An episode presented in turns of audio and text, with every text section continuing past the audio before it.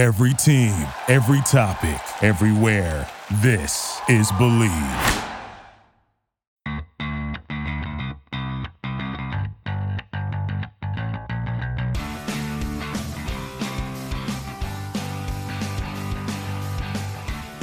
Welcome back for another episode of Revolution Recap Preseason Edition. I'm Sean Donahue, joined today by Greg Johnstone. Uh, we're coming to you after almost a month now. We haven't been on the air, so a lot of stuff has, has happened. I can't believe it's been that long. Um, but the biggest news, of course, is the Revolution signing Carles Gil um, which is one of the biggest signings in Revolution history, based alone on, on price. They paid a $2 million transfer fee reported by the Boston Globe, and um, also reported by the Boston Globe, he'll be making $2 million a year. Uh, so the highest paid player on the Revolution after Jermaine Jones in Revolution history. So quite the, the move by the Revolution, a, a kind of a sign of intent that they're willing to spend that kind of money. Um, we've seen him in a few preseason games now. Uh, Greg, what do you think of this signing? And are, are, you surprised by how much money the, the Revs went out and spend on a guy that, um, you know, we've heard in the past that the Revs, when they're looking to sign somebody like this, are looking to sign somebody that's going to put, you know, butts in the seat. And I don't think Gil is a guy that's going to put butts in the seat. Um, he's a guy that makes the team better, though. Yeah, I, I, think you hit the nail on the head. I, I don't think that uh, he's going to bring in a lot of people that are um, a lot of casual fans who uh, you know, maybe aren't really following the revolution now, uh, but we'll get into it when they get a big name. I feel like Jermaine Jones, you know, if you followed the the World Cup that year and you were kind of familiar with the USA team, you knew who Jermaine Jones was. Uh, I, I, think Carlos Gil is, is not a guy that you is going to bring in the casual sports fan in Boston and turn them on to soccer. But I will say, I, I think he makes them a much better team. Um, is he worth the money? maybe not, but I, I, think the Revolution need to spend to get the quality into the team. And, I think this is a, a great move all the way around. Um, last time we, we talked about this too, I think we weren't as high on Gil.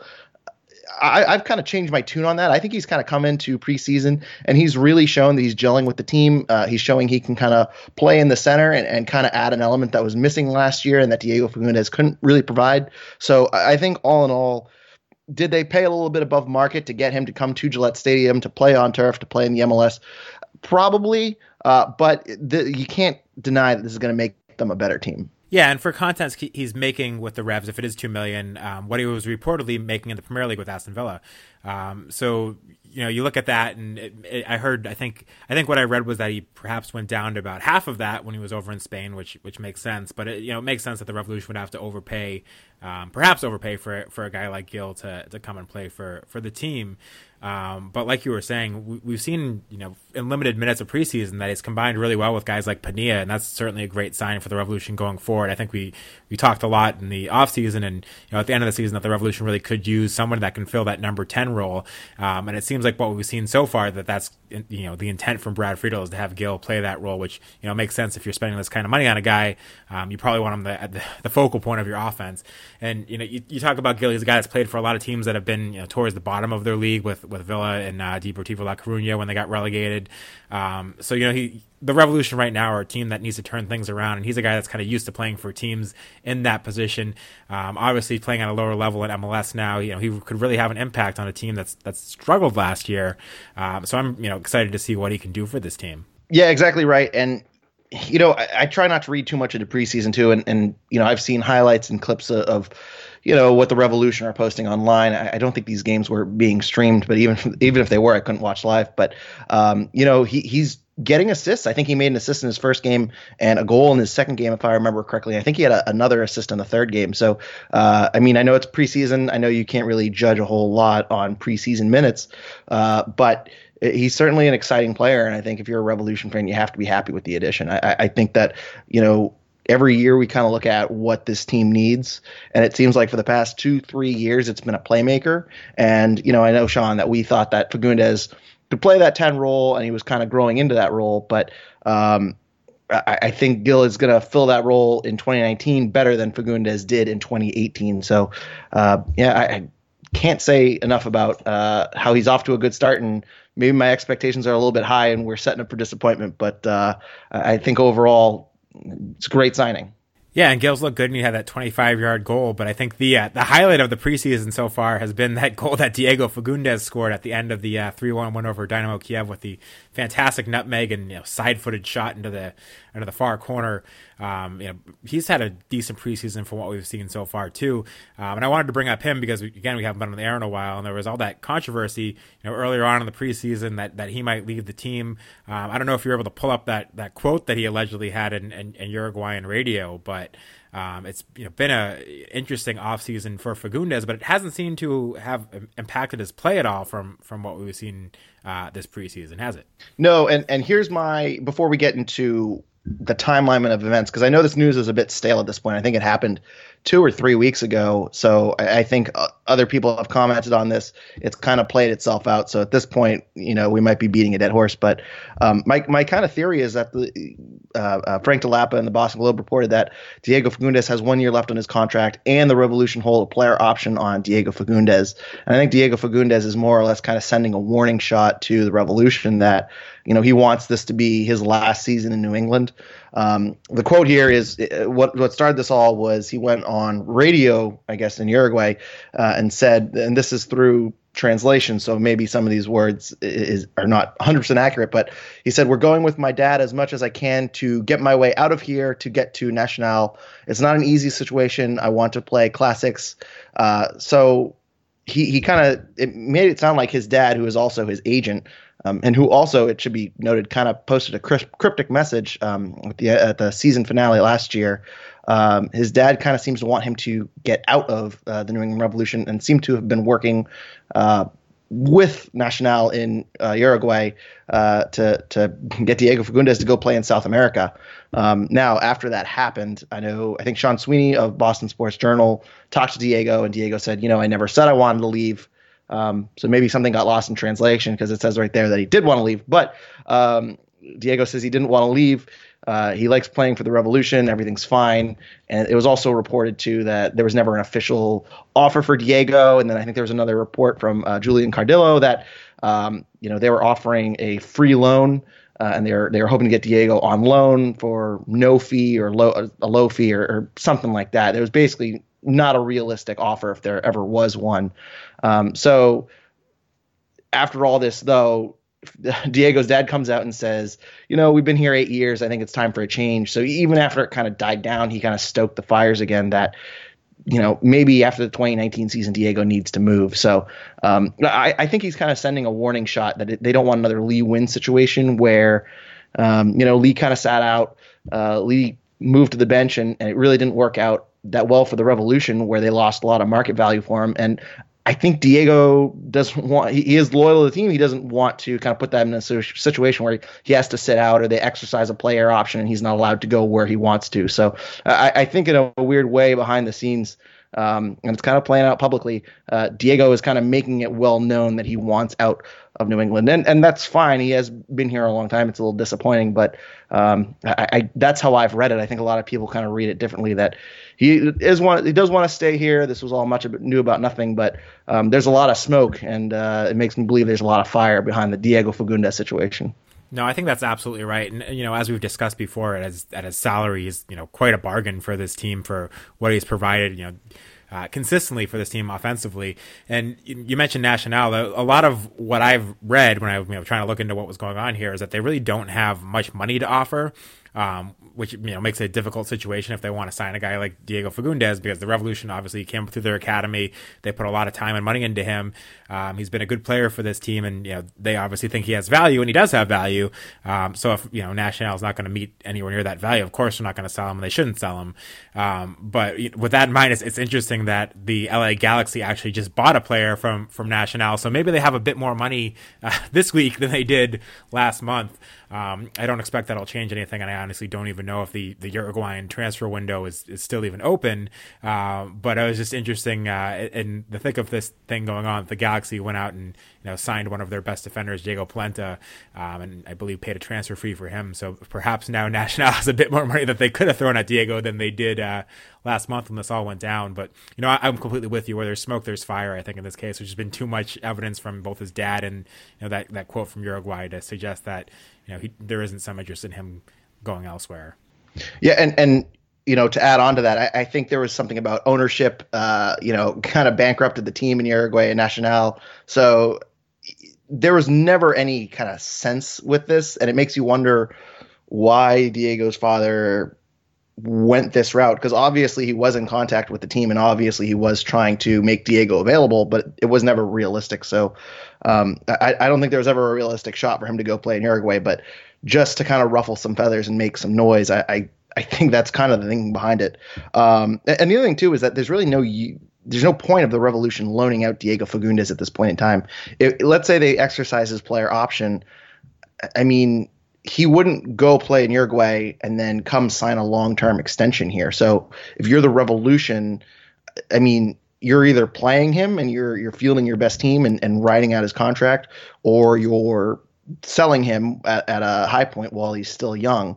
Um, you know, I, I, think it was Frank Dell'Apa had mentioned that there were multiple $2 million offers for Diego Fagundez, and the Revolution will get 100% of that revenue uh, because Diego Fagundez is a homegrown player.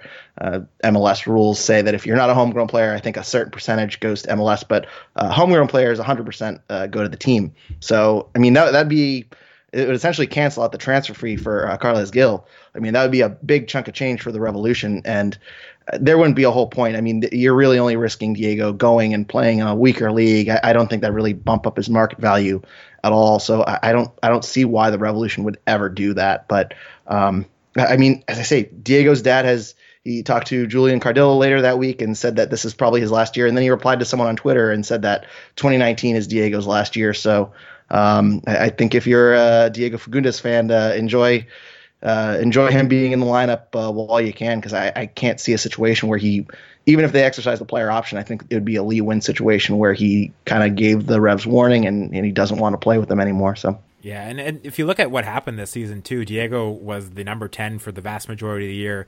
Um, Friedel, you know, con- consistently was very, very positive about his play and, and what he was doing at the number ten role. And then at the end of the year, come um, September, uh, he had that game against Portland where he was subbed at halftime the next game he came off the bench. The game after that, he you know played most of the match, but then after that again, he only played 45 minutes. And then after that, he played 45 minutes off the bench. Then he only played 21 minutes off the bench. And then he started the last three games. Um, but there was that period towards the end of the season where it seemed like Brad Friedel lost, you know, faith in him in that number 10 role. And then obviously signing Gil, it seems like the plan is to have Gil play that number 10 role, um, and you know perhaps pu- push Fagundez out on the right. Uh, I'm still not sure if Fagundez is completely comfortable on the right because you know, as he admits himself, he doesn't have much of a left foot. Um, he's not that great. His game really isn't getting to the end line and crossing the ball. Um, so you know there are reasons why Diego might not be completely happy right now, and it's understandable. You know but a team like Nacional, one of the best teams in Uruguay, comes calling, um, you know, why the interest would be there. So, well, and not just that too, because because you say him moving out to the right side. Not just that, but you know, a lot of people uh, on Twitter post their projected lineup, and some people don't have Diego Fagundez starting with the Revolution, and and you know, I I I think you agree with me, Sean, on this that Diego Fagundez should be the right winger if they're going to go with their four-two-three-one that they've gone in recent years. But there is a bit of a cluster up in the attacking midfield and at striker. Um, you you re-signed Juan Agudelo, who played that right wing spot last year. We, are not really sure what role he's going to fill this season. Um, you signed Justin Rennicks, who is typically a forward, but I, I, think they're kind of playing him on the wings. We kind of saw him uh, with some nice highlights uh, in preseason. I think he had a really really nice low cross that was a near assist uh, for the Revs in preseason. Um, you got Tajon Buchanan, who can also play on the wings. You got De- DeJuan Jones, who was another draft pick, who I, I, I don't think they've signed just yet. I, no. I, anticipate them to, but he's another guy that you could put on the wings. Uh, you got Isaac Angking playing in the middle. We don't know where he fits this season, so you you have a lot of options in the attacking midfield, and you know. Fagundez, I assume, is going to be sl- slid over from the center to the right. Um, but a lot of people are kind of questioning if he should hold that spot down, uh, or or put him in a super sub role. And I think if you put him in a super sub role, I, I think that'd just kill his value. It'd be Kelyn Rowe part two, where you're you're just going to diminish value, and then you're going to end up selling him in his last year of his contract for pennies on the dollar anyway.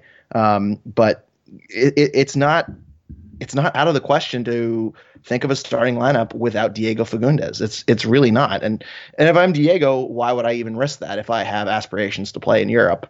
And um and, and another thing too, while I'm talking about Juan Agudelo, is that five years ago he was in a similar spot to Diego where he was looking at Europe, looking to make the move. He ended up staying in MLS and staying with the Revolution, and his career hasn't panned out the way he thought it was. So, I mean, if I'm Diego Fagundez, I'm looking at Juan Agudelo and, and wondering if he regrets staying in MLS as long as he did.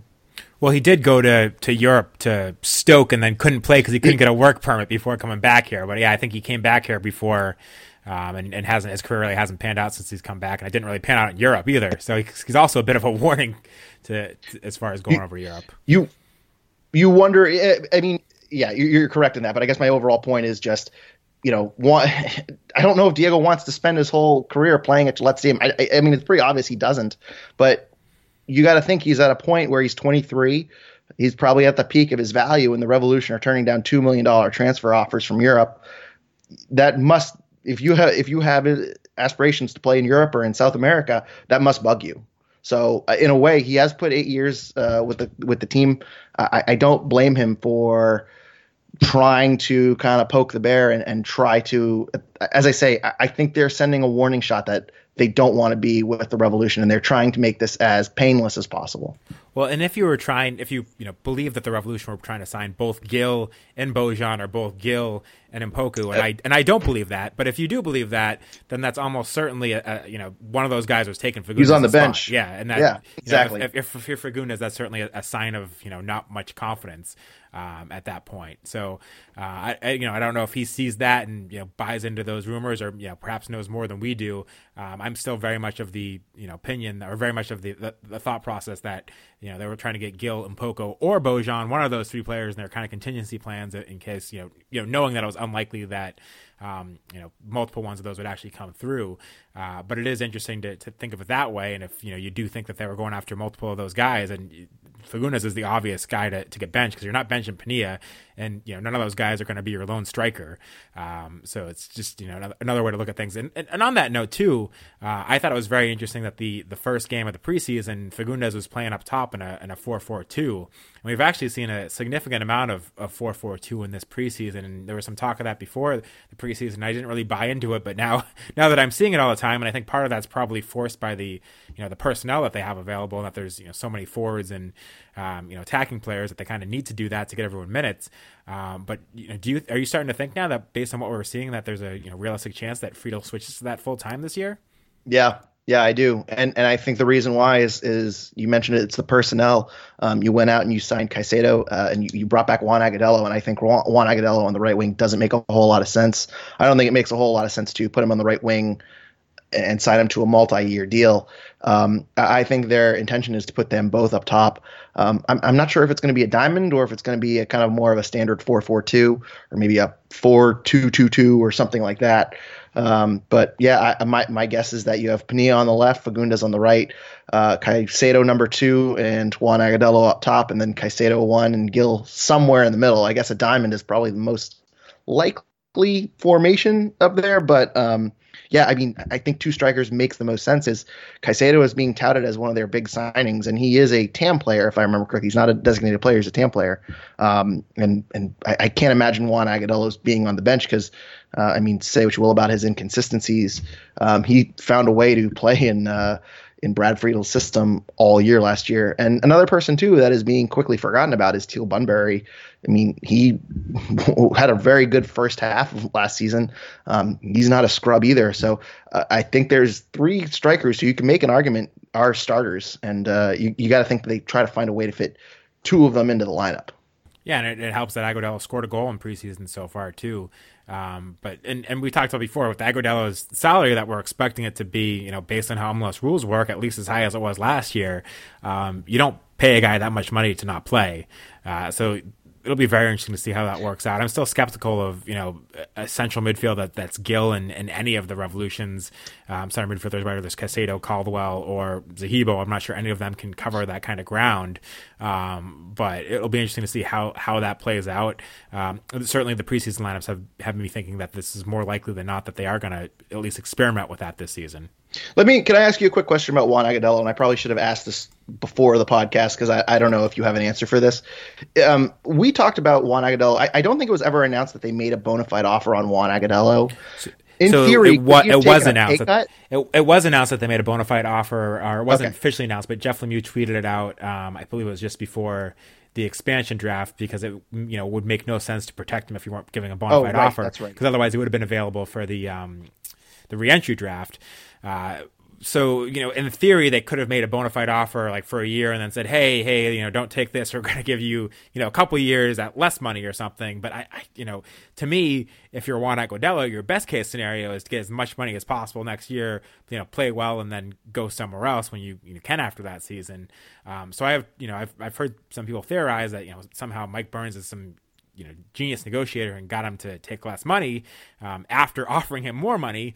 Um, but I, I have trouble, you know, seeing how that played out. Maybe I'm wrong, and maybe they did something really impressive, and it makes a lot more sense that they resigned him because of that. Uh, but I, I assume he's making you know 600k plus next year. I- the more I look at this, because at the time the signing made sense, but it, they signed Gil. They were rumored to be in the running for Bojan. I, I- I wonder, and then they signed Caicedo up top, who you got to assume is a, is a starter. Where does Juan Agudelo fit? And and and it was a multi-year contract, so even if they got a pay cut from six hundred thousand to five hundred thousand, I'm just wondering where even even if it's two years, five hundred thousand, I'm wondering why re-sign Juan. And and I I, I don't mean to insult him as a bad player because I, I think he has value on the team, but I mean he looks like a super sub to me at this point. Um, I, and as I say, they could do a four four two, but in the four two three one, I mean they have the personnel to not play with him. I mean they they could have put Bunbury in there instead of signing Juan Agudelo for half a million dollars. It just it's it's kind of confusing to me to where they plan on putting him and how they're going to get half a million dollars worth of value out of Juan Agudelo. Yeah, I mean, I don't think he fits in this lineup unless they're playing two up top. And you know, if they do play two up top, maybe you know pairs well with with uh, Caicedo, maybe pairs well with Bunbury. Um, there's opportunities there. They actually started him in the uh, the last preseason game with Bunbury, and you know didn't seem to combine too much in the first half from what I could tell. Um, but then did get that goal on a nice header where you know lost his marker. Um, but no, I completely agree with you. If, if they play the same formation they played last year, you know Agudelo seems like a super sub, and, and even then I'm not sure he's your, your best sub option off the bench um, at you know right mid, uh, maybe at striker. So it's it's interesting to see what happens there. But um, you know we've talked about this before. Teal Bunbury is a guy that uh, can can play on the right, can play up top, has you know seems to have more pace than than Agudelo, or at least did in the past. Uh, maybe he's lost a step, but you know he seems like the guy that would be more likely to be your super sub if you're you know trying to to get a goal late, doesn't he?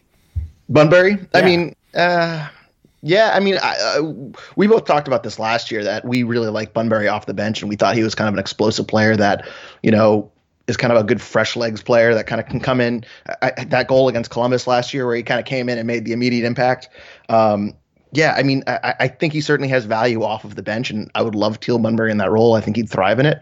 Um, but I, I think I'd take Juan Agudelo over him because they, they essentially play the same positions. They play right wing and they play up top. And I, I, I think I'd prefer Juan Agudelo over both of them. Although I, Juan Agudelo did come in as a sub at certain points last year. It was pretty uninspiring, but I don't know. I, I mean, they're they're kind of redundant.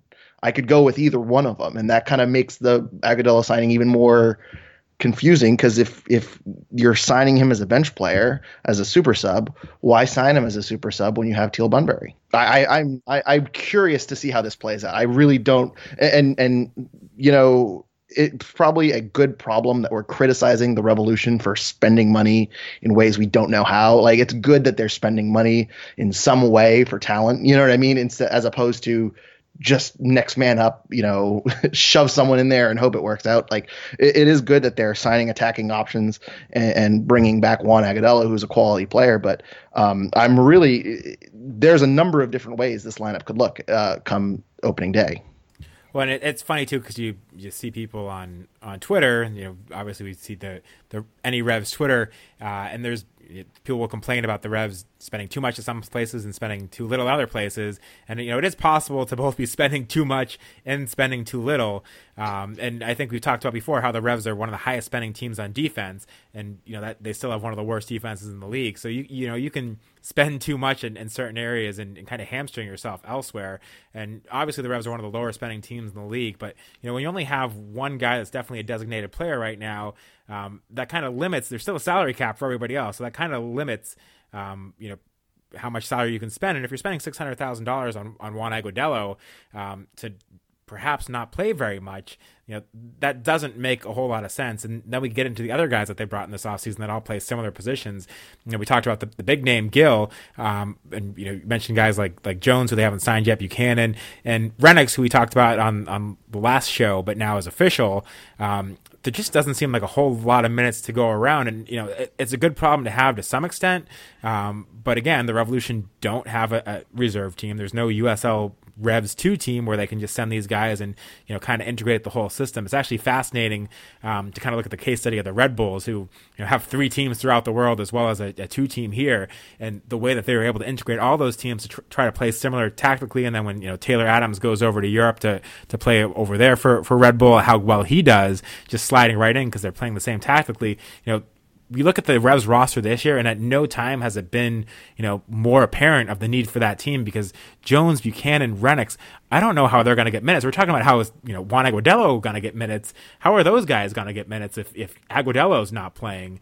Um, you know, that's, you know, my question looking into this offseason roster. And there's no two team where you can slot these guys in to get guaranteed minutes. Maybe you loan them out to Hartford where the affiliation apparently hasn't come together uh, or, or somewhere else. But it, it's a different situation when you're doing that because they're not training with the first team. They're not playing the same tactics as the first team because there's no real affiliation or, or, or shared resources.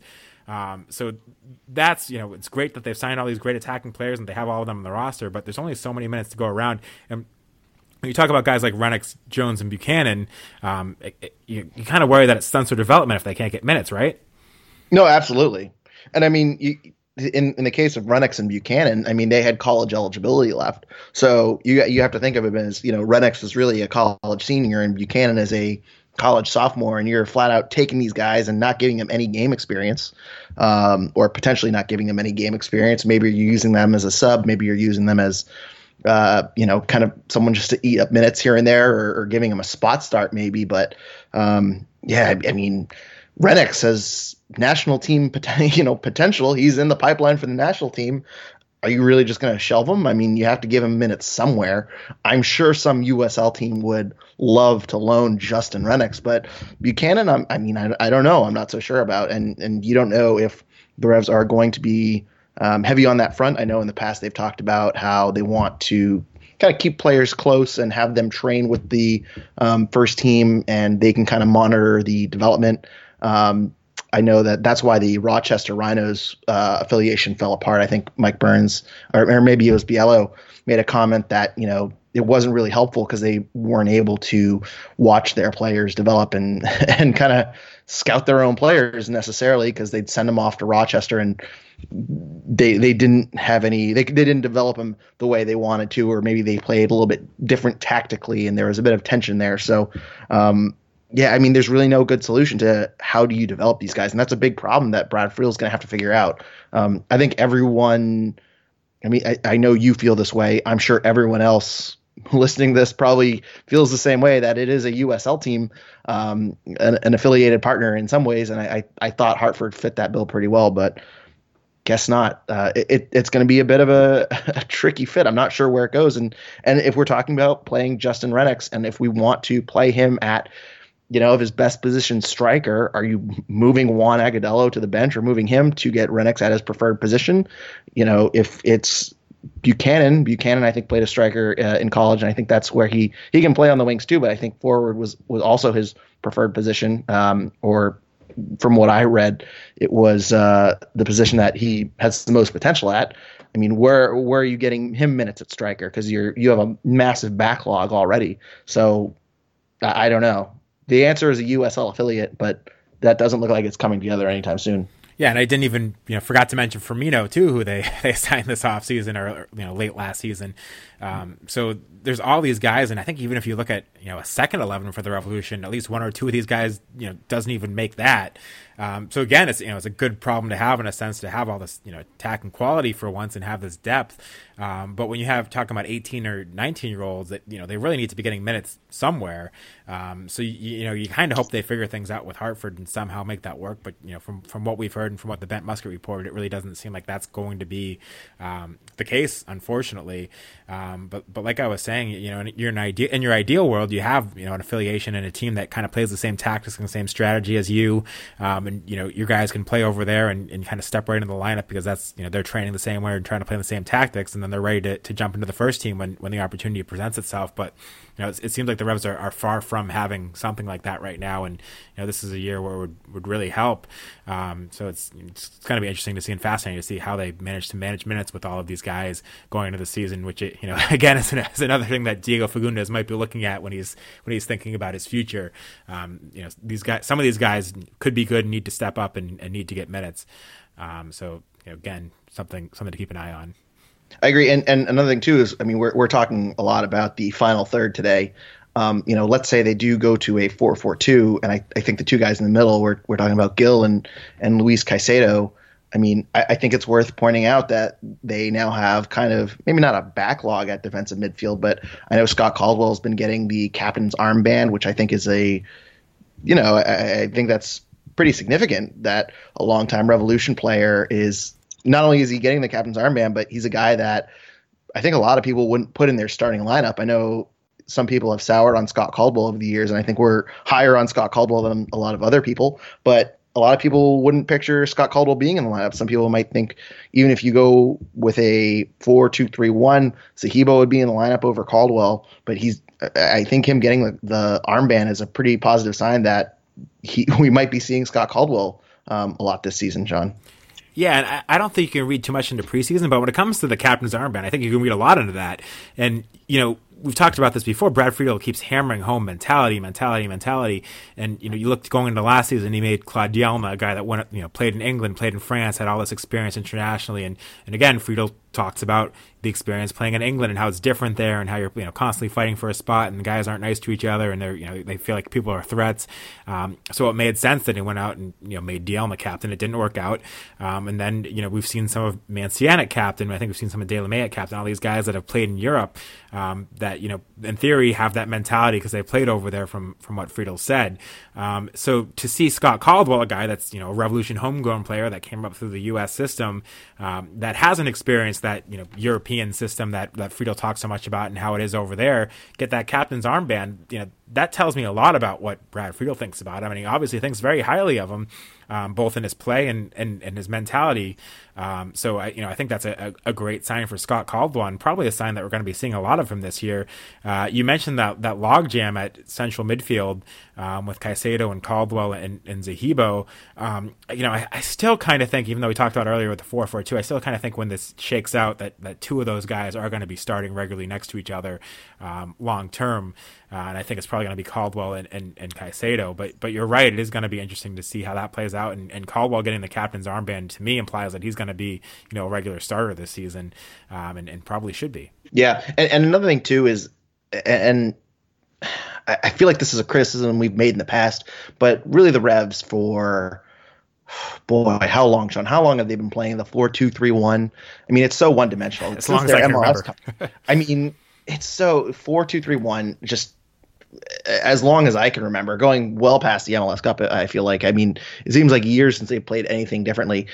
Now these guys yeah, you're not going to fit everyone into the starting lineup, but it seems like they are able to mix and match and play different opponents. You know, if they want to play a 4 1 4 1, they can do that. If they want to play a 4 2 2 2, if they want to play a 4 4 2, you know, there are different ways they can kind of approach each game and they can mix and match. So, I mean, maybe that's what Friedel's doing where we're not setting up, maybe we're going to have our standard one default formation, but, you know, if we go on the road, we're going to have, you know, to more of a defensive lineup. I mean that maybe that's their strategy going into the season that you know we we can't go out and roll the same 11 players out every day um, or, or, every game and win. We, we need to mix and match based on the opponent. And and considering what Friedel said at the beginning of last year, where you know, hey, your your your starting lineup spot is earned in um, training and is earned, you know, and how well you practice and how well your mentality is and your preparation. I mean, I think two months into the season, we kind of realized he kind of realized not there isn't enough depth to you know put Femi over Teal Bunbury. You know, there there isn't enough depth where you can put Samayoa in over, you know, uh, Delamea. Like there isn't the quality in your depth. And it seems like this offseason, I know a lot of the, the a lot of the criticism of the Revs was that they promised a new Revolution roster, but they kept 20 players or 19 players from last season. But it, it looks like they're just trying to build depth, and we're going to have some guys that started for the team last year that are going to be making spot starts and, and coming off the bench. So, um, you know, it, it, we don't know how it's piecing together yet, but it's still exciting, and it's exciting that we're not stuck to that 4 2 3 1 that it seems like we've been playing in, in for all of existence. Well, and talking about tax, I want to bring up the quote that uh, Jeff Lemieux got from from Brad Friedel just about a week ago now, um, which is about pressing because. Um, as you know, we talk about a lot, the Revolution really focused on pressing last year, and that really was kind of their strategy um, for for last season. So it was interesting. You know, Jeff Lemieux asked Brad Friedel about how important these early preseason games are for new players who the system, including the press. And this is the quote from Brad Friedel: uh, "Pressing is only a small part of our team. We probably work with the ball more than pressing. So I want, I think we need to stop with all the pressing talk." End quote. Um, so, so that was kind of interesting from Brad Friedel because if you go through his quotes last year, Brad Friedel talked a lot about pressing. So it's uh, it's kind of interesting for him to now say that I think we should stop talking about it so much. Um, you know, I'm not reading so much into this as it suggests that the Revolution are going to stop focusing on the press and actually, you know, play a different style of soccer. Um, but perhaps I should be. Do you take anything away from from this quote? Or I mean, because even with what what we've seen in highlights from preseason, it still does seem like they're doing a lot of pressing. I, I mean, it might go to what I just said about you know they might approach every game differently and they might want to throw different tactics out it seems like Brad Friedel, yeah, he emphasized pressing last year, and that seemed to be a big part of their game. And I think he, yeah, we, we talked last year, Sean, around the, you know, May or June. Can this team press all season? Can you really run the same 11 guys out there and press all year and, you know, expect them not to get tired? And, you know, they pressed all season and they kind of faded toward the end of the season. They, they, they their spirits were a little bit broken after that Galaxy game. Um, you know, I, I think he kind of realizes that, you know, if the press gets broken, if you know you're, relying too much on that back line, which is still pretty shaky going into this season, I think he kind of realizes that the press is not going to be a one fit size all. So, am I reading a whole lot into this? Not really. I mean, I, I think he is just kind of tired of the narrative that they can only press or that's what they rely on, which is kind of true, or at least it was true at times last year. Um, I still expect them to press. I still expect them to press a lot, but I, I, think he's kind of approaching it with a different mindset this year. I think the tactics in 2019 are going to be a lot different from 2018. So one more roster thought here I want to get your thoughts on is one area where we haven't seen much movement is on the defense. They signed Edgar Castillo in that trade, but other than that, there there hasn't been a defensive signing. Um, and there's rumors now that they might you know, sign Giles Philip on, on a loan. Um, it's interesting that uh, Mark Segber is signed for Swope Park Rangers. I always wondered if there was a chance he'd you know get a trial in preseason and come back. So obviously that's not going to happen. Um, he's now in Kansas City system. Um, but are you surprised that we haven't seen a defensive signing yet? And uh, is the depth there? Because to me, it looks like there's a lack of depth there. Am I crazy to be concerned that the Revolution don't have enough depth defensively this year? Um, no, that that's a, a, big that is a big worry. I think that a lot of people have. Um, I will say that I know the Revolution. They had an article about, and I, I saw some other people write articles too about how Mancienne um, has adjusted to the United States, how he's looking forward to getting a full season in, um, how he, he's made the adjustment, and you know Mancienne also has he had the I believe he had the captain captain's armband a little bit last year. I know he's had it a little bit in preseason too. He's expected to kind of come in, stabilize that back line, and be a leader. So, um, you know, maybe they think that now that Mancienne has kind of adjusted uh, and has had some time to practice with his teammates, that maybe that back line is going to be a little bit better this uh, this season. Um, but overall, yeah, I think a lot of people were expecting to see a center back uh, come in and, and, be paired with Mancienne. Um, right back, I think between Brandon Bye and Andrew Farrell. I know, you know, neither of those guys are, are making an MLS All Star team uh, anytime soon. But I, I, mean, I don't think there, there's poor quality at right back and left back. You do have Edgar Castillo, and then I, I don't know who goes behind him. Maybe Farrell or Bye can switch over to the left. But well, well Somi is still on the roster somehow. oh right, oh right, boy. it's been a you know we, we haven't done a podcast in a month. It's been a full month since I've thought about Gabriel Somi, and you know we made that joke last time. I, I oh, oh man, Gabriel Somi, he's going to come off the bench and he's going to contribute significantly. We've been ripping on him all off season. I'm just waiting for Gabriel Somi to be the biggest surprise player for the Revolution, and uh, Guillermo Hauche is going to score ten goals for you know the Sounders or something. So. Um, but no, I, I think when uh, U.S. Open Cup time comes, uh, the biggest uh, hole in, in depth is going to be along that back line because I'm not sure who is going to be, you know, who who would take over for uh, Edgar Castillo at left back. I mean, there are still, if you're looking at a depth chart, you know, we can do all sorts of combinations with the uh, strikers or the attacking midfield or the central midfield. Uh, but when it comes to the back line, it's fairly predictable. That's probably going to be Farrell on the right, Castillo on the left. Mancienne, and then probably Delamea in the center. And then Baba is going to be your backup center back. Bye is going to be your backup right back. And I guess Bye is going to be your backup left back. I mean, and that, that's not a whole lot of depth. I, I think I would have liked to have seen a new center back come in, be paired with Mancienne. Um, and I, I think a, another fullback would have been great because as much as I like Brandon Bye as kind of an attacking wingback, I still think he has some questions defensively. Um, and, and, and another thing too is I, I, know Andrew Farrell has been getting some time at center back uh, in preseason, and I know it's preseason. I know they're just testing him out, but Andrew Farrell as a center back is not the best. So I, I, that that alone makes me feel like they know there's a little bit of a hole of depth that they have to use Andrew Farrell as an emergency backup situation. Yeah, I mean it's crazy that they've had to use him there in in preseason. Um, we've, you know, again, he's much better at right back. We've, he's had the opportunity to play center back. It hasn't worked out. Um, and, you know, as we've discussed, I think it's stunted his development a bit at right back that he's, you know, during the Heaps era, he was forced to play a lot of minutes there, um, you know, pretty much an entire season at one point.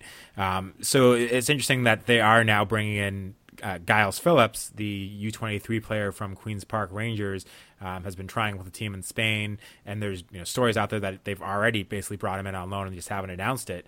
Um, that's kind of an interesting one to me because you know he's a 21 year old um, on the U23s and, and QPR, you know championship team and uh, you know second division team in England um, guy that played third division soccer in the U.S. and kind of came out of nowhere to, to make it onto to QPR's roster, but doesn't really have many first team minutes. Um, it, it's always surprising when you see a guy like that, you know, go on loan to a team like the Revolution, where y- you look at it and it doesn't seem very likely that he would get too many minutes on the Revs. He'd be a backup, a much needed backup for the Revs certainly, but it's surprising to me that a team like QPR would, would loan him into a situation um, where he's probably not going to get many minutes when that's you know ideally the goal of, of a loan in the first place. Um, you know, are you more high on this potential loan than I am, where he might actually step in? Because I do think that, you know there's an opportunity to beat out Anibaba and Delamea, but this doesn't seem like the guy, right?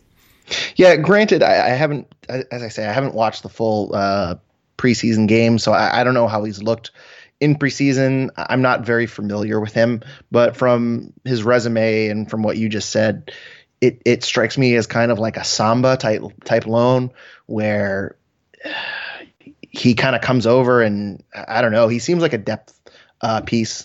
Um, I'm not sure how highly QPR holds him in regards. I, I, I mean, I, I, don't really know a whole lot about this guy, but um, it doesn't seem to me that he's going to be challenging Delamea, who's getting caps with the Slovenian national team, uh, and Baba, who you know did impress at points last year. I know he was a little inconsistent, but um, uh, he they don't he does not seem like a huge upgrade over either of them, especially Delamea. So yeah, I, I, I think it would be kind of a loan where he's in the mix uh, and he's competing for a spot, um, and and maybe he can also kind of move out to left back. I mean, maybe they kind of view him as a guy who's a little versatile, who can play center back and, and maybe a little bit of wing back. Again, I, I don't know that for sure. I, I, everywhere I've seen him, I've seen him listed as center back, so that's a total guess on my part. Um, but it might be like a Christian Machado type thing where they're like, oh, he can actually play four positions, so we like him. Um, you know, maybe this is a scenario where he can play all along the back line and, and he might have some value at left back too. Um, but yeah, overall, is this something I'm getting super excited about? Not really. Yeah, and the one thing I will say is Delamea, I think, is a you know, very good soccer player, a very good center back. Um, but I, I don't think he fits what Brad Friedel is trying to do, or at least what he was trying to do last year, in which we saw, you know, Friedel play a, a very high back four. And if there's one thing you can say that over, you know, De time here. His noticeable weakness is, is kind of long balls over the top. That's where he gets caught um, getting beat and where he's been dragging down guys and gotten red cards. Um, and, and obviously, when you're playing a high line, you're kind of inviting that onto yourself.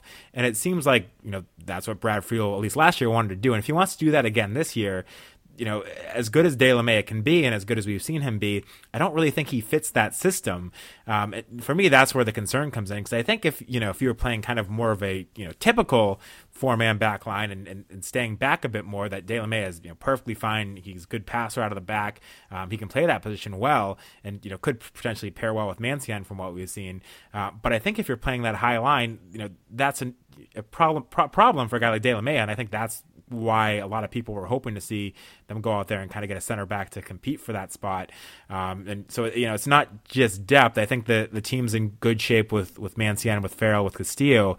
Um, but I do think there's still question marks about that, that second center back as, as good as Delamea is capable of being because I'm, I just don't think he fits um, with what they're doing. And I'm, and I'm not sure in that system he partners well with Mancienne. No, I, I agree 100%. And, and another thing, too, is that, you know, if if someone is injured, if Delamea is injured, I mean, you have Anibaba and then no one else. So, I mean, I, I think you know the Revs are hoping to loan him for a portion of his salary. He'll he'll be here a year. He's really just there as kind of the Nicolas Samayoa type, where he's the fourth center back in need of emergency, or, or maybe he's going to challenge for, uh, you know, he might get a game here or there, but I, I can't imagine him being the full time starter. But um, getting back to Delamea, I think you're absolutely right. Where um, if there is a spot on the field that um, is in need of an upgrade, I think Delamea has some really good leadership qualities and is a very good soccer player, like you said. But um, you're right. At, at times, he's looked a little bit out of place in the past couple seasons. Yeah, and and on that note, I want to jump quickly to um, two interesting articles. Uh, you know, switching topics a bit, two interesting articles that have been posted on the Athletic recently, um, both of which kind of portray the Revs not in the the, the best light. Um, the first of which is you know Kelyn Rowe was obviously traded. There's an article that, by Paul Tenorio on him, um, and some interesting quotes from there, and you know which he obviously talks about how much happier he is in Kansas City and how rough the last two years were on him. And I think he pointed out like particularly um, the most recent year under Friedel. Um, you know. It, his quotes, you know, make it clear that he obviously wasn't happy here, and but you wonder if there's a, a bigger problem. Uh, and then you see the the other quote that that Pablo Maurer put out um, he had he was working on an article where he surveyed players anonymously to, to talk about uh, the CBA and, and other things. And you know, one of the players there said, "quote There are eight to ten clubs doing a good job of running things right now. Um, all of the players know if you end up going to a, from a place like Sporting Kansas City, Atlanta United, New York City FC, or LA to a club like New England, you'll be miserable. Um, and of course, we don't know who said that, so it's possible it was even Kelyn Rowe that said that anonymously. Um, but are, are, you know these two things, especially taken together, something that sh- fans should be concerned about, uh, given the culture around the revolution, and, and also given you know what we've heard, you know albeit years ago now, from guys like Michael Parker, guys like Jeff Larentowicz, or more recently, guys like Lee Nguyen. Um, it seems like there's a, a, bit of a trend here, right? Yeah, and, you know we hear stuff like this coming all the time that New England is not the best place to play. I, I, I mean, it, it, clearly has a reputation. Um, I think that the Kelyn Rowe quotes are a lot more damaging. Um, I, I mean, and you know he he was a disgruntled player. I mean, he didn't fit with Brad Friedel. Some sometimes that just happens where a coach and player don't necessarily see eye to eye. They don't interact well. Maybe they don't like each other. Maybe there's some personal feelings. Um, but yeah, I mean, in, in, the case of Kelyn Rowe, I mean, it's backed up by Lee Nguyen and, and, all those other players you just mentioned in this other article that's come out. Um, I think there are some bits and pieces here that you know Brad Friedel is new, so some of the older players you can't really, you know, attribute to his style of play. But um, I think Kelyn Rowe coming out and ha- having an article about you know Brad Friedel not seeing eye to eye with one of his potentially best players. Some people felt going into last season, Kelyn Rowe was one of the best players on the team. Um, to, for for one of your former best players coming out uh, one year later and saying, you know, making these kind of quotes publicly, um, it's really not a, a positive thing. And I, I, think too, if Kelyn Rowe has a really really good season in Kansas City, um, I think that's going to make Brad Friedel look even worse. That he's not getting the best out of his players. Um, that he's a little bit aggressive in his kind of comments, and um, and and you know it's no secret that Brad Friedel is a demanding coach too. Uh, you know, I mean his comments at halftime to on the live broadcast, he's been extremely critical of certain players, and it's not easy to or it's not hard to read between the lines about who he's talking about. So um, yeah, I, I mean it's hard to, for us to sit here and, and guess how much of a culture problem there is in New England. But um, I mean, kind of going off of the same methodology earlier, uh, there's a lot of smoke here. So, I mean, it, it doesn't speak well for the revolution. And, and, the only thing I'll add too is you look at a guy like Rowe who has done so much for this team both on and off the field and has never really complained about anything. And you, know, you talk to him after the games, he's always one of the guys willing to talk. And um, you know, he doesn't strike you as that guy that kind of you know sticks out and, and is a sore thumb and makes problems like like Lee Nguyen. You know, certainly there was those complaints over the years about his contract, and you know he was a guy that was you know over the years at different points consistently you know complaining about different things, whether it was on the record, off the record, or you know through through his agent or whatever it was. Um, you know, when he was playing well and when things were going well, he was great and you know it was great talk to and everything. But you know every offseason when there was a chance to increase his contract, you'd hear that talk. So you knew that you know he was a guy that wasn't necessarily always happy, but Rowe was a guy that didn't let that on. You could, you know, perhaps tell in his expressions this season that he wasn't as happy as he was in the past. Um, but I particularly find it fascinating when you have a guy like Rowe come out and talk about how he's having so much fun now and you know how he wasn't the past couple years. Um, you know, because he's not the type of guy that you expect to complain about things, and he's still not really complaining about things. He's sort of more implying things. Yeah, um, this isn't Jermaine Jones coming out and no, and, and, I, and I feel this is Kelyn Rowe exactly, and I feel the same way about you know years ago a guy like Michael Parkhurst who was you know very soft spoken and positive guy. Um, so there's a lot of guys that you know aren't the type of person to, to cause a ruckus that you know you now know either publicly or, or privately have said things that um, you know don't portray the team in the best light, and they're guys that generally you know you wouldn't expect to say those type of things unless they were true. Uh, so yeah, to me it is it is worrying to see this from from Kelyn Rowe, but at the same time, not really surprising um, that he wouldn't be happy based on how you know the last two seasons went. With you know two years ago him being forced to play a lot of left back, and and last year being stuck into a system that uh, didn't really seem to fit him, and, and you know generally didn't really have a good season performance wise. Um, but yeah, it's it's kind of kind of fascinating. I don't know. Was there was there anything else you wanted to touch on before we jumped into to Twitter questions? I think we got a lot of good ones. No, I, other than you know, I, we, I understand why Kelyn Rowe is frustrated, and, and, you could see it. I mean, and I think we all said it. Like we, we said it. I think everyone who has followed the revolution knew Kelyn Rowe wasn't being used how Kelyn Rowe should have been played. I mean, there was that one game, I forget who they played. They used two subs. They needed an offensive player, and Kelyn Rowe wasn't wasn't taken off the bench. And and Sean, we had that we talked about it on our podcast. And we said under this is the, the perfect place to put in a player with Kelyn Rowe's skill set. You need a spark, and and he is an offensive player. He can play midfield. He can create a chance. He can he can score goals. I mean, he, he's a he, an offensive midfielder. He's an attacking, potentially, you know, ten. Some people thought he should have been the number ten last year over Diego Fagundez going into the season. Um, and the most minutes he got in the second half of the season was at left back. And I know it was because of need, but uh, if you're Kelyn Rowe, I understand why you're upset and why you're angry about it, and and why you have these questions of what could I have possibly done. And so I, I understand his frustration, but yeah, it's it's so out of character uh, for him to trash a coach. I mean, I I don't think I ever saw him quote say anything negative about Jay Heaps, who used him in the same way. So it's it's interesting. I know he, he talked about the past two years, and, and that spans the that covers part of the Jay Heaps era. But it seemed like a lot of those comments were aimed directly at Brad Friedel. Um, so pretty shocking to me. But um, I don't have any other topics. Do you want to hop on to Twitter questions? Yeah, I think it's a good time for those. All right. Um, so uh, let's start out with a question from uh, Mike Kennedy. Um, he says, uh, "Can Gil be deployed out wide, or is he best used centrally?" Uh, Sean, uh, my my my inclination is he. You know, they're spending big money. They're making him the ten. Um, I, I don't think they're spending this large amount of money to keep Diego as the ten and move him out right, move him, move him out wide right. Um, although I, I think he certainly can play out there. But what are your thoughts? Yeah, I think the answer to both these questions is is yes, he can be deployed out wide, but I I think the expectation is that he's going to play centrally. And maybe there'll be some games this season where the Revolution play a kind of a 4 4 2, you know, empty bucket as like the U.S. has done in the past, in which it's, you know, perhaps Gil plays on the right, Penilla on the left, and you have two strikers and then two more defensive midfielders. I could perhaps see that, but I, I think the majority of this season, um, you know, they brought him in to kind of play that number 10 role, even though he's not wearing number 10. Um, and I expect that's, that's where he's going to be, um, with, you know, Penilla and Fagundez perhaps on the wings or maybe somebody other than Fagundez on the wings. But what we've seen in preseason is he's mostly been playing centrally and, you know, you don't spend that much money on a guy uh, to not get him the ball as much as possible.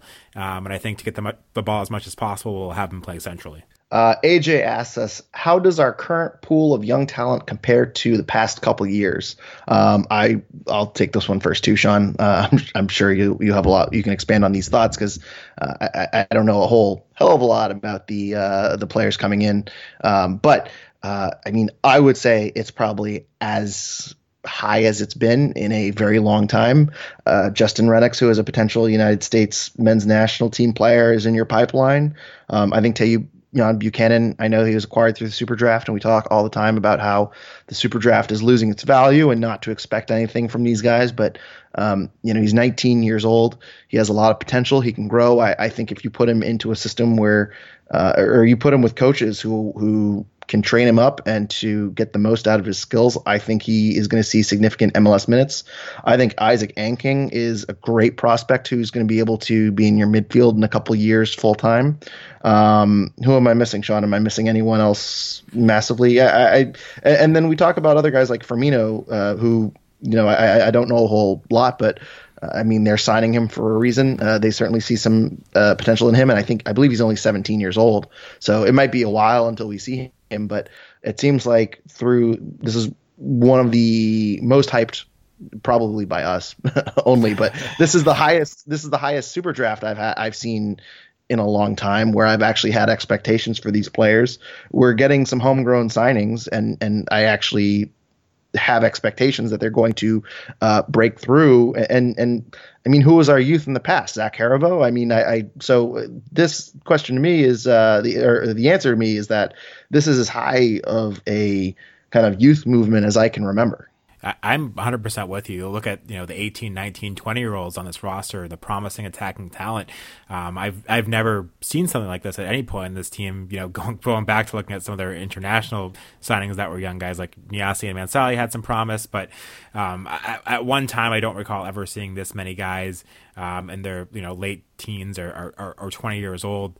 Um, but the, the, issue, as we discussed earlier, is they really all play the same two or three positions um, which you know isn't necessarily a bad thing because you know you talk about how much talent these guys have. Realistically, not all of them are going to turn into stars. Not all of them are going to turn into regular MLS contributors, even. Um, so it's okay to have multiple guys in the same spot and, and not expect them all to make it.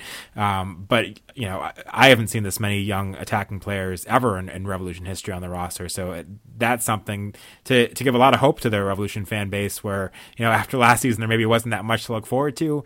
Um, I think going into next season with all these you know good young signings, in addition to guys like Gil um, on the on the top end of the roster, the younger guys that have potential going forward is is really exciting. Um, my my one question is when are the Revolution ever going to produce a homegrown defensive player? Because it would be nice to see some young defenders on this roster that that can also help you know build up and you know long term solve their defensive problems. Uh, because again, that seems to be a, a big hole there, and for some reason they have yet to produce a defender from their academy. Yep.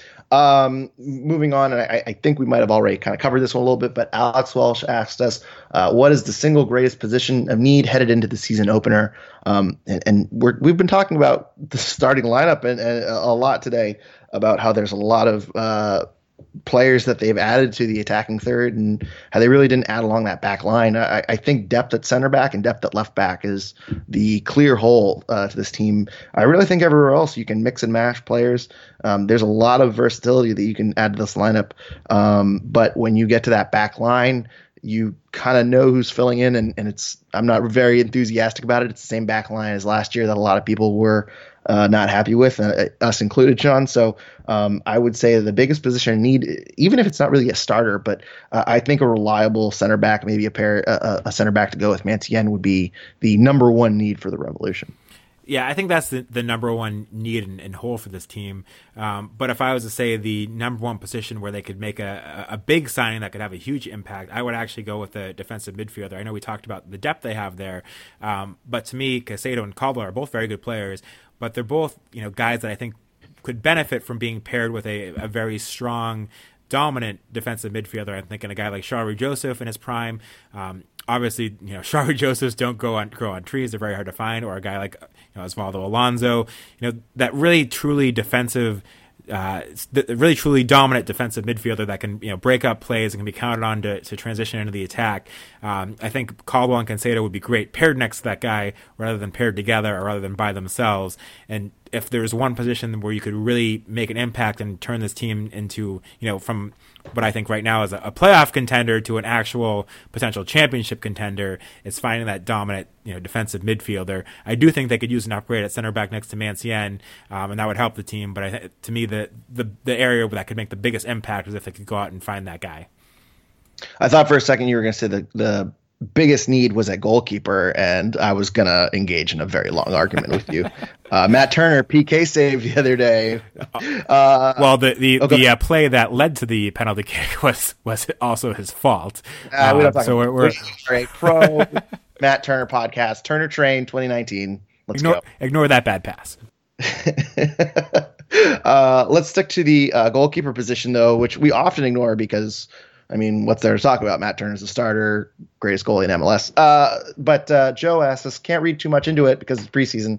Uh, but Cropper got a start, uh, or, or Cropper got a start in the uh, starting 11 last game, the last preseason game. Uh, is he getting a legitimate second look by Brad? So you know, as we saw last season, nobody thought Matt Turner was going to be the starter, and he ended up being the starter, and obviously that ended up being the the right decision. Um, I think Brad Friedel wouldn't have brought Cody Cropper back if he wasn't going to give him a legitimate shot in preseason.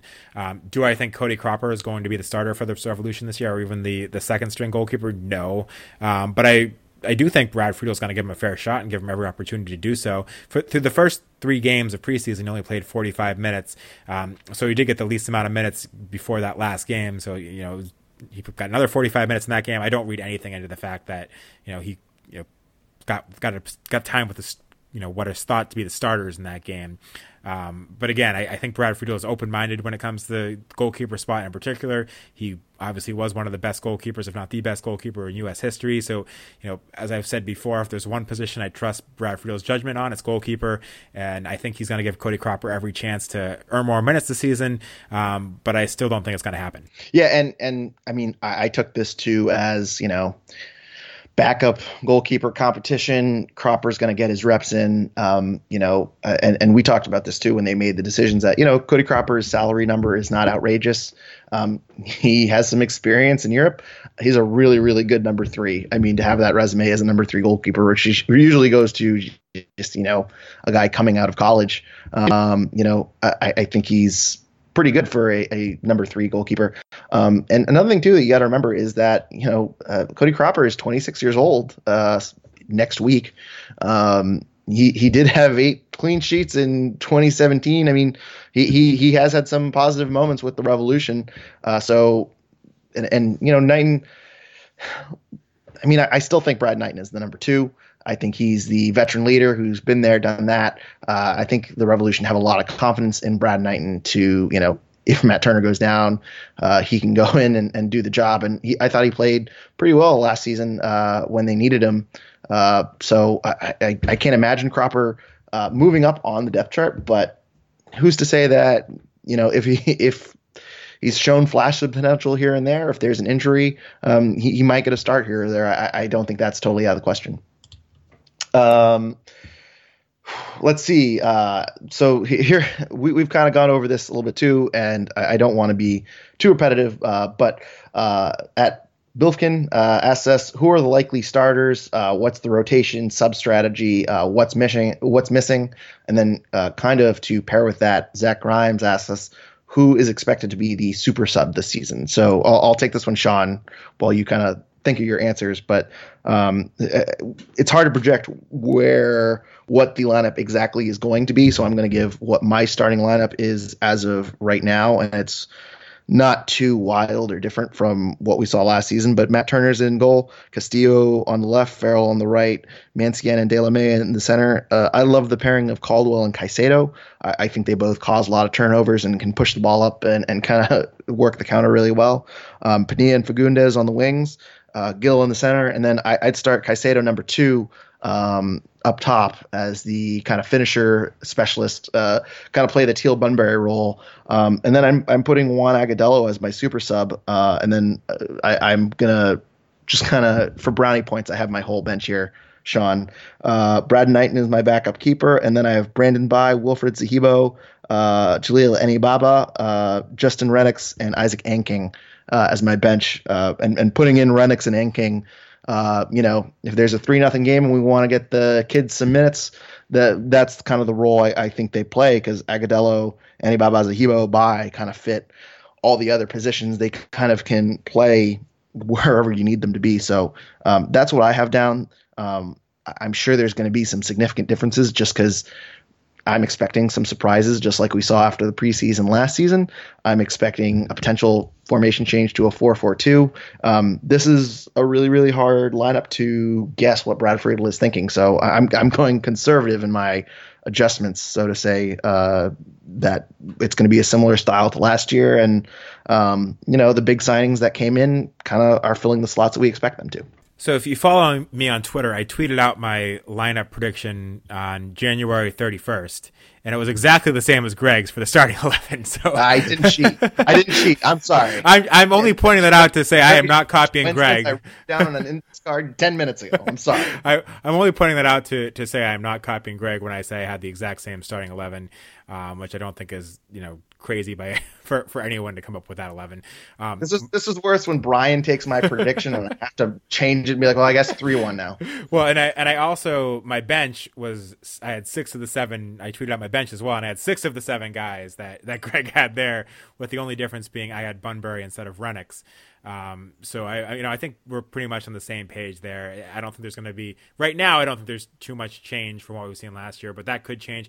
Um, to me, as I discussed earlier, I think Bunbury is a great super sub. I do think as the season goes on that there's going to be every opportunity for um, either Rennicks or Buchanan to kind of take that that super sub role, or maybe even Jones um, or Firmino. I think one of those young guys could could move into that you know that first guy off the bench is attacking talent, um, and of course you know Agudelo's in that that mix as well. But r- right now that's my starting eleven, and I think Bunbury, um, if the team is trailing or if the team is tied and needs a goal, is going to be the first guy off the bench. And if the team is trying to hold on to a lead as as a super sub, you know maybe it's Zahibo. You know, that's actually something that I don't think they have perhaps the the best options of somebody that you can kind of bring into the midfield and and hold possession and try to hold on to a lead.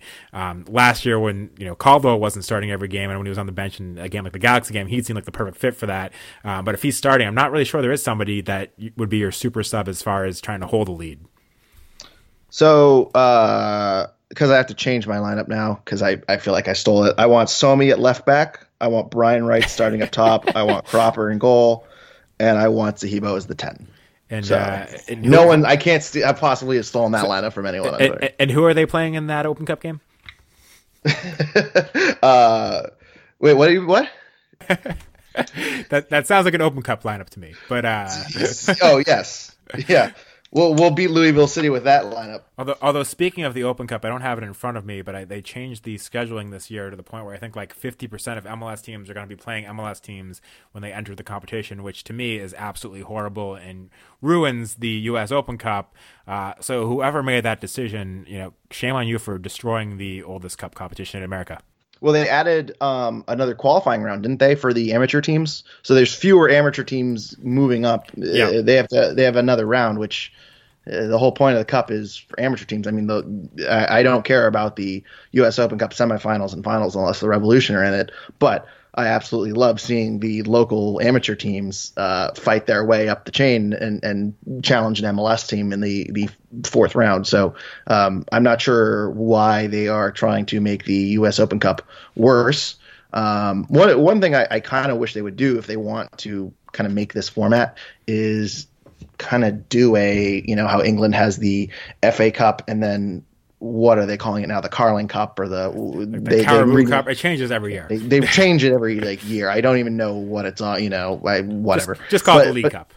right, the League Cup, uh, where they have kind of the top leagues play a cup. I mean, ha- have an MLS Cup, have an MLS and USL Cup, and then have the U.S. Open Cup where all you know you expand it and more amateur teams can play. I, I think that'd be that's more than reasonable. But essentially, what they're doing is so you know making it so only MLS cups are only MLS teams are are making these final these later rounds, and and I I think there's very little appeal to that. I, I don't see the point of doing a basically an exhibition tournament where the teams that are taking it seriously are eliminated in the first round. The teams that aren't taking it seriously are pushed to the end. Yeah. So just to, to clarify what, what I said earlier, you the fourth round now is when MLS teams enter, and 21 MLS teams enter in the fourth round, and at which point there are only 11 other teams left. So two thirds of the fourth round teams are MLS teams, which again like you were saying, nobody wants to see the you know Revolution reserves play the New York Red Bull reserves in you know an Open Cup match. Maybe it's nice if the Revs go play it at Harvard, and you know there's that kind of novelty to it. That's that's great. Um, but uh, to me, I love watching the Revolution go and play the, the Harrisburg City Islanders or you know the Rochester Rhinos or something like that. But there's no real appeal to seeing two reserve teams play each other, and it really diminishes the value of the cup in my mind. So that's you know really disappointing to me. I wasn't expecting to go on that rant today, but but when I heard, when I heard that Open Cup lineup that you were listing out there, just kind of kind of brought that to the forefront. well, projected starting lineup, but yes. Uh, did you see the Canadian Cup too? Their format is total garbage. did you see that that format? I, I hadn't looked at that yet, but I assumed it's changed significantly now that there's a Canadian. Uh, I don't think I have. I don't think I have time to pull it up, but I, I think it's something like one MLS to up uh, one of the three MLS teams gets a bye to like the semifinals. There's like five rounds, and it, it, it's the same kind of concept as the MLS structure, where you know MLS teams are added towards the end, but because there are so few MLS teams, two teams are added in in something like the quarterfinals, and one team is added in the semifinals. So I mean, they they two two games and you've won the cup. It's ridiculous. It's something like it's. Don't quote me. Um, there might be some slight differences, but I saw it and it's a total joke. I, I, I see it now. Toronto FC gets a gets by all the way into the semifinals. I, I mean, why even have the tournament? I mean, why not just give Toronto the cup? Yeah, and then be save a lot of people a lot of time. Yeah, it's I don't know. The the point of these cups are to give amateur teams a chance to play pro teams, not to have the amateur teams eliminate each other and the you know second division teams eliminate each other until they're down to almost none, and then introduce the MLS teams to it. It, it just you know kind of ruins it. So. Uh, guess guess rant over on that so we can wrap things up because we've gone on for for a long time here. Um, did you have any shout outs before we, we wrap things up? Um, just kind of shout out to uh, Sebastian Giovinco uh, getting uh, leaving MLS, which I think was a pretty big shock to a lot of people. Um, I'm not going to pretend like he was my favorite player in the world. Um, I think his last moment in Gillette Stadium was him uh, coming on as a sub uh, and then getting red carded in, in, stoppage time. So uh, I played with a, a, bit of fire, but um, you certainly have to notice his or, or, respect the impact he had on the MLS. I think he brought a lot of legitimacy to the MLS. That he was kind of a player that was getting, uh, you know, in with the Italian national team, uh, and he came over and his kind of his prime years, pretty much. I, I forget what age he, he, was at when he came over, but um, he was a superstar that came over and uh, really dominated the league, and, it was a really really big get for the MLS. So, um, you know, sad to see him go, but you know, big shout out to him and uh, the impact he had on uh, soccer in the country. Yeah, and if you haven't read it, it's it's worth reading his Instagram post when he was leaving because he uh, threw some shade at the uh, Toronto front office on the on the way out. Um, so made, he made Kelyn Rowe blush. Yeah, so so uh, there were there were uh, no punches pulled here. So certainly, if you if you haven't looked at it, take a look at it. Um, but if anything, it makes me you know I was, I was pretty confident after last year that Toronto would find a way to turn it around this season. But after this, um, I'm not so confident anymore. And yes, they signed Terrence Boyd, but that's a uh, pretty lacking replacement for someone the, the caliber of, of Giovinco. Um, but but my one quick shout out, as you know, if you uh, listen to this podcast for a while or follow me on Twitter, I'm a big Spurs fan. So my shout out is to to Harry Kane, who got to take in the sights and sounds of the Super Bowl and was hanging out with uh, Bob Kraft as well as the players. So given he was hanging out with Bob Kraft, he's you know 25 years old now. Greg, uh, what year is it going to be when the Revolution signed Harry Kane to be their designated player and open their new stadium? Um, what year? Yeah, how, how many years do we have to wait for that? I'm to say 2027. I think we are a ways out. so that, that makes him well. He, oh, he's still only like 34. To open the point, right? stadium? He'll, oh, he'll, wait. He'll, open. Is that what you said? 2032. Jeez. There's stadiums involved. Just add five years. Uh, I mean, we we can dream, right? Uh, well, be, before I wrap things up, you want to give out the uh, Twitter handle of yourself and for the uh, podcast? Yeah, you can follow me at gjohnstone12. Uh, you can follow us at Revolution Recap. Uh, it's kind of been a little dormant in recent weeks, uh, but obviously the season's starting up next month, and so we'll be tweeting a lot more with a lot of our thoughts that I'm probably going to steal from Sean. So. and, we, have uh, you can follow us on Facebook at Revolution Recap as well, which has also been dormant, but we have been getting some uh, likes lately, including a former Revolution player. So we should take more advantage of that. Um, and you can follow me at, at, Sean L Donahue on Twitter. Um, thanks again, everyone, for listening. We'll you know, probably be back again at some point this preseason, and then back in, in full force when the the season starts up, which is not that far away anymore, less than a month. So getting excited for another season of MLS action. Thanks again, everybody.